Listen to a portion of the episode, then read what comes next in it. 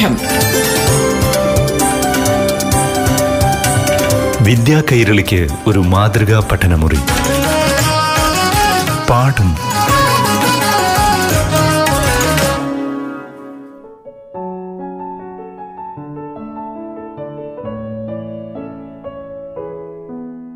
പ്രിയപ്പെട്ട കൂട്ടുകാരെ പാഠം ക്ലാസ് മുറിയിലേക്ക് എല്ലാ കൂട്ടുകാർക്കും സ്വാഗതം. ഇന്നാദ്യം അഞ്ചാം ക്ലാസ്സിലെ സാമൂഹ്യശാസ്ത്ര പാഠമാണ് അവതരിപ്പിക്കുന്നത്. ക്ലാസ് നയിക്കുന്നത് പാലക്കാട് ജില്ലയിലെ ഭീമനാട് ഗവൺമെന്റ് യു പി സ്കൂളിലെ അധ്യാപിക ശ്രീലത പി. അഞ്ചാം ക്ലാസ്സിലെ എന്റെ പ്രിയപ്പെട്ട കൂട്ടുകാരെ എല്ലാവർക്കും സ്വാഗതം. സാമൂഹ്യശാസ്ത്രത്തിന്റെ പാഠം ക്ലാസ്സിൽ ഇന്ന് നമുക്ക് പുതിയൊരു അധ്യായത്തിലേക്ക് കടക്കാം. കഴിഞ്ഞ അധ്യായത്തിൽ വേദകാലവും പിൽക്കാല വേദകാലവും ആര്യന്മാരുടെ ജീവിത രീതിയും ഇരുമ്പൊരുക്കിയ മാറ്റങ്ങളുമെല്ലാം നാം പഠിച്ചു കഴിഞ്ഞു. ഇന്ന് നമുക്ക് അഹിംസ അറിവ് അധികാരം എന്ന എട്ടാം പാഠഭാഗം ചർച്ച ചെയ്യാം. കാടും പടലും വെണ്ണീറാക്കി കനക കതിരിനു വളമേകി കഠിനമിരുമ്പു കുഴമ്പാക്കി പല കരുനിര വാർത്തു പണിക്കേകി. അറിവിൻ തിരികൾ കൊളുത്തി കലകൾ കാവേശത്തിൻ ചൂടേകി. മാലോടിഴയും മർത്യാത്മാവിന് മേലോട്ടുയരാൻ ചിറകുതകി. സാമൂഹ്യശാസ്ത്രത്തിൽ എന്താ മലയാളം കവിത എന്ന് നിങ്ങൾ ചിന്തിക്കുന്നുണ്ടാവും അല്ലേ? ഈ കവിതയുടെ അർത്ഥമൊന്ന് കണ്ടെത്തൂ. എന്തിനെ കുറിച്ചാണ് പറയുന്നത്? മലയാളത്തിന്റെ ശ്രീ എന്ന് വിളിക്കുന്ന വൈലോപ്പിള്ളിയുടെ പന്തങ്ങൾ എന്ന കവിതയിലെ ഒരു ഭാഗമാണിത്. മനുഷ്യ സംസ്കാര ചരിത്രത്തിന്റെ വളർച്ചാഘട്ടങ്ങൾ കവി ഇതിലൂടെ നമുക്ക് കാണിച്ചു തരുന്നു. കാടുവെട്ടിച്ചുട്ട് കൃഷി തുടങ്ങിയതും ഇരുമ്പ് കുഴമ്പാക്കി പണിയായുധങ്ങളും ഉപകരണങ്ങൾ നിർമ്മിച്ചതും കലയും വിജ്ഞാനവും വികാസം പ്രാപിച്ചതുമെല്ലാം കവിതയിൽ തെളിയുന്നു. ബി സി ആറാം നൂറ്റാണ്ടോടെ ഗംഗാസമതലത്തിൽ കാർഷിക മേഖലകൾ രൂപം കൊണ്ടു. ഉൽപ്പന്നങ്ങളുടെ കൈമാറ്റ കേന്ദ്രങ്ങളും പട്ടണങ്ങളും അടങ്ങിയ ഈ കാർഷിക മേഖലകൾ ജനപദങ്ങൾ എന്ന് വിളിക്കപ്പെട്ടു. എന്താണ്? ജനപദങ്ങൾ. ഇത്തരം ജനപദങ്ങൾ തെക്ക് ഗോദാവരി തടം വരെ വ്യാപിച്ചിരുന്നു. ഗംഗാതടം മുതൽ തെക്ക് ഗോദാവരി തടം വരെ വ്യാപിച്ചിരുന്നു. ഇങ്ങനെ രൂപം കൊണ്ട ജനപദങ്ങളിൽ പതിനാറെണ്ണം കൂടുതൽ ശക്തിപ്പെട്ടു. ഇങ്ങനെ ശക്തിപ്പെട്ട പ്രബലന്മാരായ ജനപദങ്ങളെ മഹാജനപദങ്ങൾ എന്ന് വിളിച്ചു. മഹാജനപദങ്ങൾ ഇതിൽ ഏറ്റവും പ്രബലമായ ജനപദമായിരുന്നു മഗധ. തൊണ്ണൂറ്റിയേഴാം പേജിൽ ഒരു ഭൂപടം നൽകിയിട്ടുണ്ട്. അതിൽ മഗധയുടെ സ്ഥാനം ഒന്ന് നോക്കൂ. മഗധയെ കൂടാതെ കരുത്താർജിച്ച മഹാജനപദങ്ങൾ ഏതൊക്കെയാണെന്ന് അറിയുമോ? അംഗം വജ്ജി മല്ല കാശി വത്സം കോസലം ചേതി പാഞ്ചാലം അശ്മകം അവന്തി ശുരസേന കുരു മാത്സ്യം ഗാന്ധാരം കാംബോജം എന്നിവയായിരുന്നു അവ. പാഠപുസ്തകം നോക്കി വീണ്ടും വായിക്കണേ. ഇവ എവിടെയെങ്കിലും കേട്ടിട്ടുണ്ടോ? ആ ചിലരൊക്കെ മഹാഭാരത കഥയിൽ കേട്ടിട്ടുണ്ട് എന്ന് പറയുന്നു. ശരിയാണ്. ഈ പേരുകളിൽ പലതും രാമായണത്തിലും മഹാഭാരതത്തിലുമൊക്കെ പരാമർശിച്ചിട്ടുണ്ട്. എങ്ങനെയാണ് മഗധ ഒരു മഹാജനപദമായി വികസിച്ചു വന്നത്? ഭൂപടത്തിൽ നിന്നും നാം മഗധയുടെ സ്ഥാനം മനസ്സിലാക്കി. ഫലഭൂയിഷ്ടമായ ഗംഗാ സമതലത്തിലാണ് മഗധ. ജലസമൃദ്ധിയും വളക്കൂറുള്ള മണ്ണും കൃഷിയുടെ വളർച്ചയ്ക്ക് ആക്കം കൂട്ടി. അതുമാത്രമല്ല വൻതോതിൽ ഇരുമ്പു നിക്ഷേപമുള്ള പ്രദേശമായിരുന്നു മഗധ. ഈ ഇരുമ്പ് മഗധയുടെ വളർച്ചയിൽ പ്രധാന പങ്കുവഹിച്ചു കാട് വെട്ടിത്തെളിക്കാൻ ഇരുമ്പ് കൊണ്ടുള്ള മഴ ഉപയോഗിച്ചപ്പോൾ ഇരുമ്പ് കൊണ്ടുള്ള കലപ്പ കൊണ്ട് കൃഷിനിലം നന്നായി ഉഴുതുമറിച്ചു. ഇത് കാർഷികോൽപാദനം കൂട്ടി. ഉൽപാദനം കൂടിയാൽ എന്താണ് ഉണ്ടാവുക ശരി കൈമാറ്റം കൂടും അല്ലേ? അങ്ങനെ കൈമാറ്റ കേന്ദ്രങ്ങൾ ഉണ്ടായി ഈ കൈമാറ്റ കേന്ദ്രങ്ങൾ പിന്നീട് വലിയ കച്ചവട കേന്ദ്രങ്ങളായി മാറി. ഇവ നഗരങ്ങളായി രൂപപ്പെട്ടു. അങ്ങനെ കാർഷിക രംഗത്തും വാണിജ്യ രംഗത്തും മഗധ മുന്നേറിക്കൊണ്ടിരുന്നു. സാമ്പത്തിക രംഗം അഭിവൃദ്ധിപ്പെട്ടു. നോക്കൂ സ്വന്തമായി ഇത്തരത്തിലുള്ള അഭിവൃദ്ധി ഉണ്ടായാൽ പിന്നെ വലിയൊരു സൈന്യം രൂപീകരിച്ചു. സൈന്യം രൂപീകരിച്ചതിന് ശേഷം അടുത്തുള്ള പ്രദേശങ്ങൾ മറ്റു ജനപദങ്ങൾ ഓരോന്നായി കീഴടക്കാനും തുടങ്ങി. ഇങ്ങനെ മറ്റ് ജനപദങ്ങളെ മഗധയോട് കൂട്ടിച്ചേർത്ത് മഗധ വിശാലമായൊരു രാജ്യമായി മാറി. നോക്കൂ മഗധയുടെ സ്ഥാനം ഇന്ന് ഏത് സംസ്ഥാനത്തിലാണ്? ഇന്ന് എവിടെയാണ് മഗധ ഉൾപ്പെടുന്നത്? കണ്ടെത്തണേ. ബീഹാറിൽ. ശരി ശരി. ബീഹാറിലാണ് അല്ലേ? കൂട്ടുകാരെ മഗധയെ ഒരു പ്രബല ശക്തിയായി മാറ്റുന്നതിന് സഹായിച്ച ഘടകങ്ങൾ എന്തൊക്കെയാണ്? മഗധയുടെ സ്ഥാനം ഇരുമ്പിന്റെ ലഭ്യത ഗംഗാസമതലത്തിലെ വളക്കൂറുള്ള മണ്ണും ജലവും വാണിജ്യ കാർഷിക രംഗത്തെ അഭിവൃദ്ധി നഗരങ്ങളുടെ വളർച്ച വിപുലമായ സൈന്യം ശക്തരായ രാജാക്കന്മാർ ഇവയെല്ലാം മഗധയെ ശക്തമായൊരു മഹാജനപദമാക്കി വളർത്തിയെടുത്തു. ഇവയെല്ലാം ഉൾപ്പെടുത്തി ഒരു കുറിപ്പ് തയ്യാറാക്കാൻ മറക്കരുത്. പറഞ്ഞല്ലോ ശക്തരായ ഭരണാധികാരികൾ എന്ന്. ആരൊക്കെയായിരുന്നു ഇവർ? ആദ്യകാലത്ത് ഹര്യങ്ക രാജവംശത്തിലെ ബിംബിസാരൻ അജാതശത്രു ഉദയൻ തുടങ്ങിയവരായിരുന്നു. ആദ്യ ഭരണാധികാരികൾ. ഇവരിൽ ബിംബിസാരൻ പുറപ്പെടുവിച്ച ഒരു വിളംബരം നമ്മുടെ ടെക്സ്റ്റ് ബുക്കിൽ തൊണ്ണൂറ്റിയെട്ടാം പേജിൽ നൽകിയിട്ടുണ്ട്. ഒന്ന് വായിച്ചു നോക്കാം. ഇത് രാജാജ്ഞയാകുന്നു യജ്ഞത്തിനായിട്ട് പ്രാണിഹിംസ മേലിൽ പാടില്ല. ജീവരക്തം ചൊരിഞ്ഞുള്ള ഒരാചാരവും ഇവിടെ വേണ്ട. മാംസം കൊണ്ടുള്ള പൂജ വേണ്ട. അറിവ് നേടുക അതാണ് ജീവിതം. ദയയുള്ളവനെ ദയ കിട്ടൂ എന്ന് ധരിപ്പിക്കുകയാണ് ഈ വിളംബരം. ഇത് രാജാജ്ഞ. നോക്കൂ ഈ വിളംബരത്തിൽ നിന്നും നമുക്ക് ലഭിക്കുന്ന വിവരങ്ങൾ എന്തെല്ലാമാണ്? അന്നത്തെ രാജാക്കന്മാർ തങ്ങളുടെ കൽപ്പനകൾ വിളംബരമായി പുറപ്പെടുവിച്ചിരുന്നു. മതപരമായ പൂജകൾക്കോ യജ്ഞങ്ങൾക്കോ മൃഗങ്ങളെ കൊല്ലാൻ പാടില്ല എന്ന് ബിംബിസാരൻ കൽപ്പിച്ചു. മൃഗങ്ങളോട് ദയ കാണിക്കാനും അദ്ദേഹം വിളംബരത്തിൽ ആവശ്യപ്പെട്ടു. ഇത്രയും വിവരങ്ങൾ നമുക്ക് ഇതിൽ നിന്നും കണ്ടെത്താമല്ലേ? ഇനി നിങ്ങൾ പറയൂ മൃഗങ്ങളെയും വൃക്ഷങ്ങളെയും സംരക്ഷിക്കേണ്ടതില്ലേ? ഇതിനായി നമുക്ക് പോസ്റ്ററുകൾ ഉണ്ടാക്കിയാലോ? എല്ലാവരിലേക്കും ഈ ആശയം എത്തിക്കാനും ശ്രമിക്കണേ. ഇനി ടീച്ചർ ഒരു കാര്യം ചോദിച്ചോട്ടെ?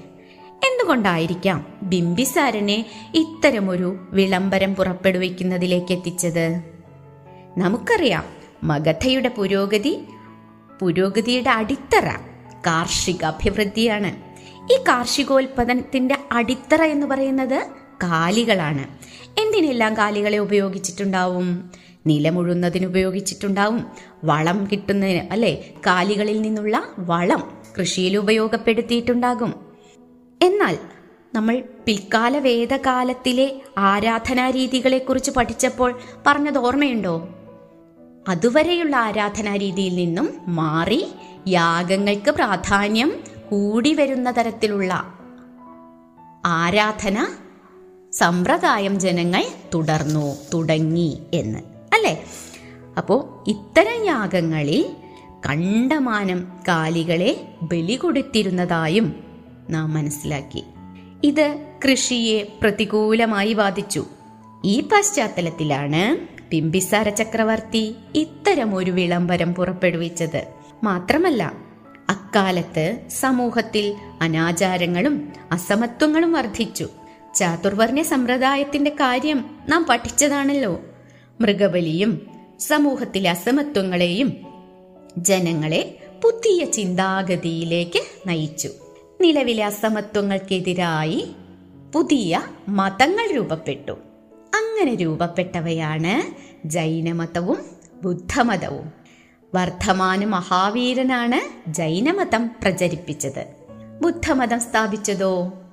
ഗൗതമ ബുദ്ധൻ.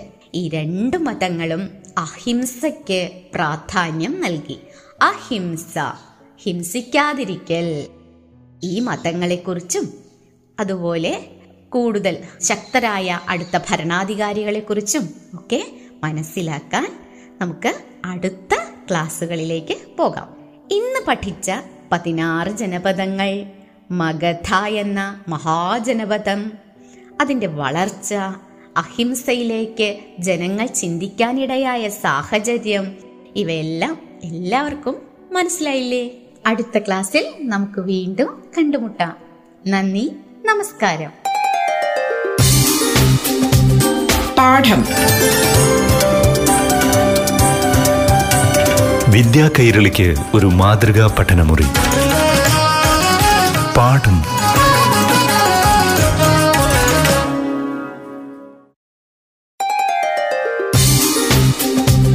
പാഠം. വിദ്യാ കൈരളിക്ക് ഒരു മാതൃകാ പഠനമുറി. പാഠം.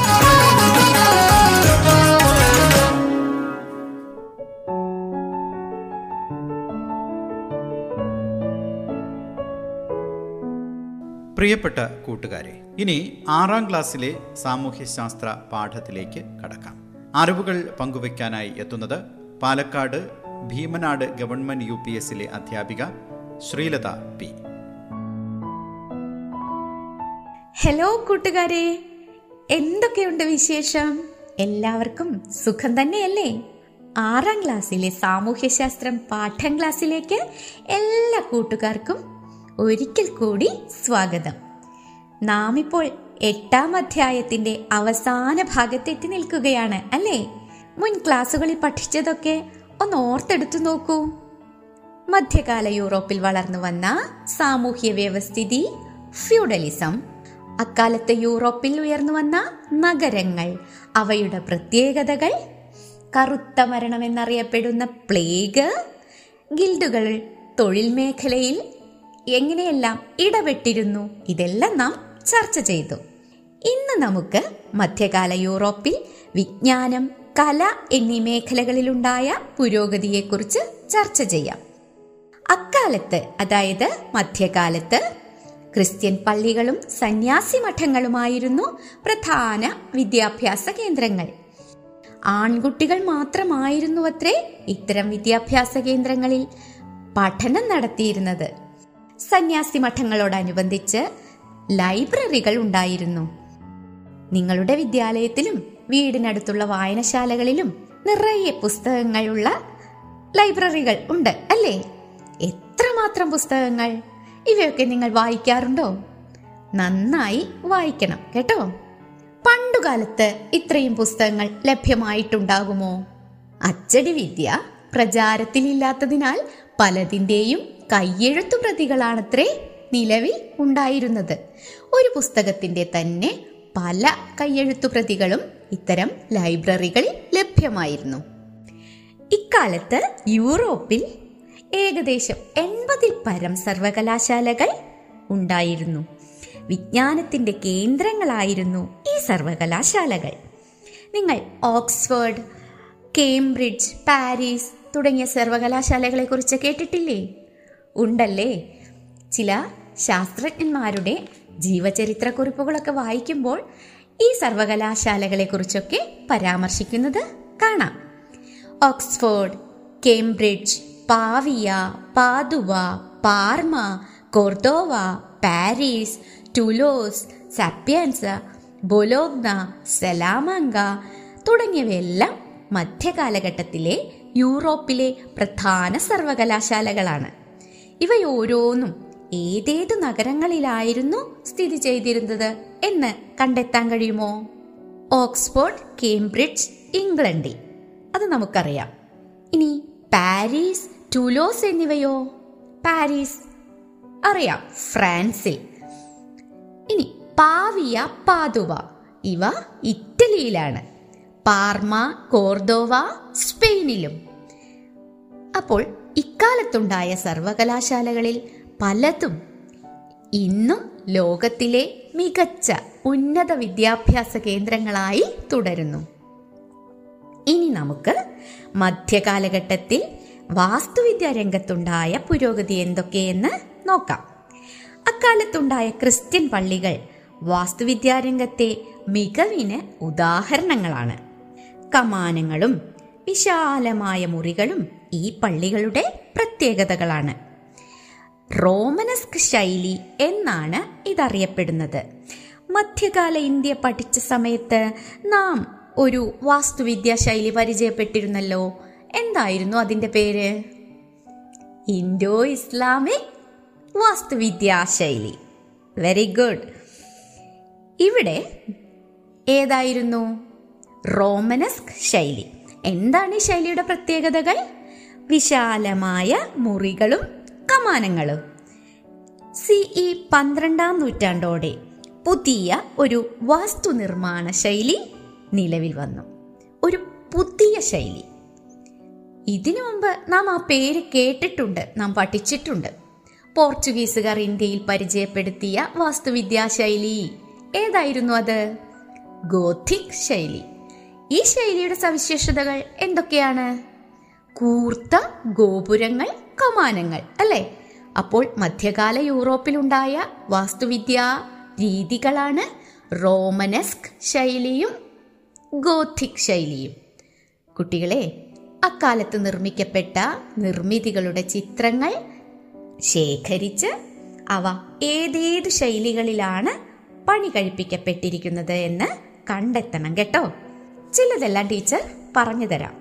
ഇറ്റലിയിലെ പിസ കത്തീഡ്രൽ പിസയിലെ ചെരിഞ്ഞ ഗോപുരം ഇവയൊക്കെ റോമനസ്ക് ശൈലിയിൽ പണിതവയാണ്. ഇനി കൂടുതൽ നിങ്ങൾ കണ്ടെത്തും. അതുപോലെ തന്നെ ഗോഥിക് ശൈലിയിൽ പണി കഴിപ്പിച്ചവയും കണ്ടെത്തി എഴുതണം. ഇതുവരെ നാം ചർച്ച ചെയ്തത് മധ്യകാല യൂറോപ്പിനെ കുറിച്ചാണ് അല്ലേ? ഇക്കാലഘട്ടത്തിൽ കലയുടെയും വിജ്ഞാനത്തിന്റെയും മേഖലകളിൽ ചൈനക്കാരും അറബികളും നൽകിയ പങ്ക് എന്തെല്ലാമാണെന്ന് ഇനി നമുക്ക് ചർച്ച ചെയ്യാം. നാം പറഞ്ഞല്ലോ യൂറോപ്പിലെ ലൈബ്രറികളിൽ പുസ്തകങ്ങളുടെ കയ്യെഴുത്തു പ്രതികൾ ഉണ്ടായിരുന്നു എന്ന്. ഇതിലേക്ക് വിപ്ലവകരമായ മാറ്റമാണ് ചൈനക്കാർ കൊണ്ടുവന്നത്.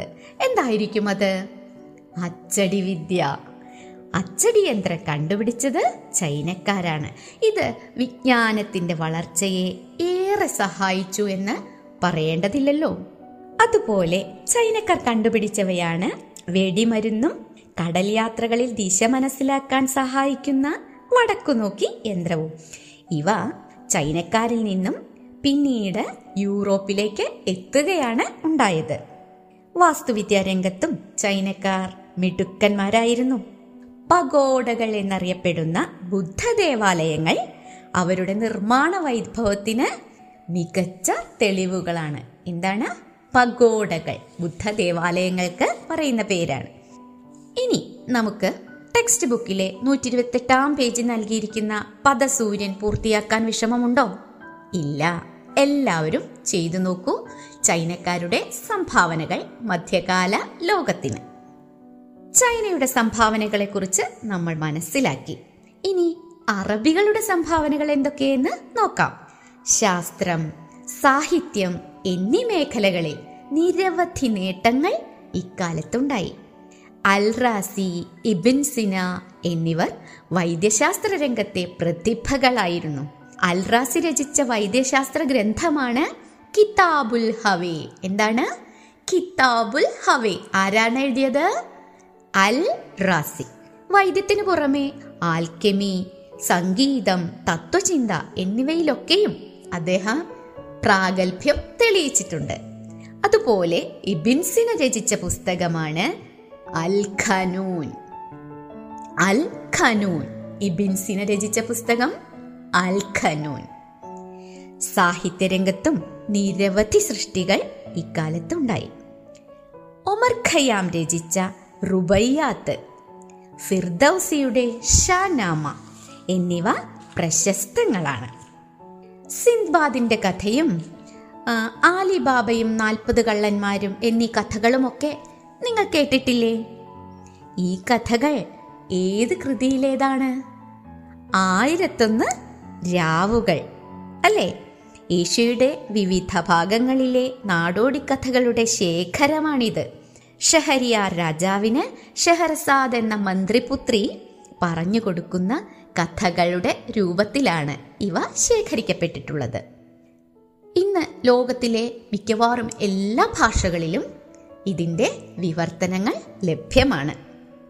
നോക്കൂ ഇന്ത്യയുമായി അടുത്ത ബന്ധം പുലർത്തിയിരുന്ന അറബികൾ നമ്മുടെ രാജ്യത്തുണ്ടായ പല നേട്ടങ്ങളും നമ്മുടെ ഇന്ത്യയിലെ പല നേട്ടങ്ങളും യൂറോപ്പിൽ കൊണ്ടുപോയി എത്തിച്ചിരുന്നു. പൂജ്യത്തിന്റെ കണ്ടുപിടുത്തം ദശാംശ സമ്പ്രദായം. യൂറോപ്പിലെ ഇവയെല്ലാം എത്തിയത് അറബികൾ വഴിയാണ്. അറബികൾ മധ്യകാല ലോകത്തിന് നൽകിയ സംഭാവനകൾ നമ്മൾ പഠിച്ചു കഴിഞ്ഞു. മധ്യകാല ലോകത്തിൽ അറബികളുടെ സംഭാവനകൾ എന്ന വിഷയത്തിൽ ഒരു കുറിപ്പ് തയ്യാറാക്കാൻ ഇനി വിഷമമില്ലല്ലോ. എല്ലാവരും എഴുതണം കേട്ടോ. ശാസ്ത്ര സാഹിത്യ രംഗത്ത് ചൈനക്കാർ അറബികൾ എന്നിവരുടെ സംഭാവനകൾ യൂറോപ്പിലേക്ക് എത്തുകയും യൂറോപ്പിൽ നവോത്ഥാനത്തിന് പുതിയൊരു മാറ്റത്തിന് തുടക്കമിടുകയും ചെയ്തു. മധ്യകാല ലോകത്തെക്കുറിച്ച് പേജ് മൂ നൂറ്റി മുപ്പതിൽ നൽകിയ ഡയഗ്രം എല്ലാവരും ഒന്ന് പരിശോധിക്കൂ. കണ്ടെത്തലുകൾ നമുക്കൊന്ന് ക്രോഡീകരിച്ച് നോക്കാം. മധ്യകാല യൂറോപ്പിലെ ഫ്യൂഡലിസം നഗരങ്ങളുടെ വളർച്ച പ്രധാനപ്പെട്ട നഗരങ്ങൾ ഗിൽഡുകൾ അക്കാലത്തെ യൂറോപ്പിലെ വിജ്ഞാന കലാമേഖലകളിലെ പുരോഗതികൾ സർവകലാശാലകൾ റോമനസ്ക് ഗോഥിക് ശൈലികൾ മധ്യകാല ചൈനക്കാരുടെയും അറബികളുടെയും സംഭാവനകൾ ഇവയെല്ലാം നമുക്ക് മനസ്സിലായി. മധ്യകാലഘട്ടത്തിലെ ഇന്ത്യയുടെയും ലോകത്തിന്റെയും നേർചിത്രങ്ങൾ എല്ലാവർക്കും എല്ലാ കൂട്ടുകാർക്കും കിട്ടിക്കഴിഞ്ഞിരിക്കും അല്ലേ? അടുത്ത അധ്യായത്തിൽ മധ്യകാല കേരള വിശേഷങ്ങളുമായി നമുക്ക് വീണ്ടും കാണാം. നന്ദി നമസ്കാരം. പാഠം. വിദ്യാ കൈരളിക്ക് ഒരു മാതൃകാ പഠനമുറി. പാഠം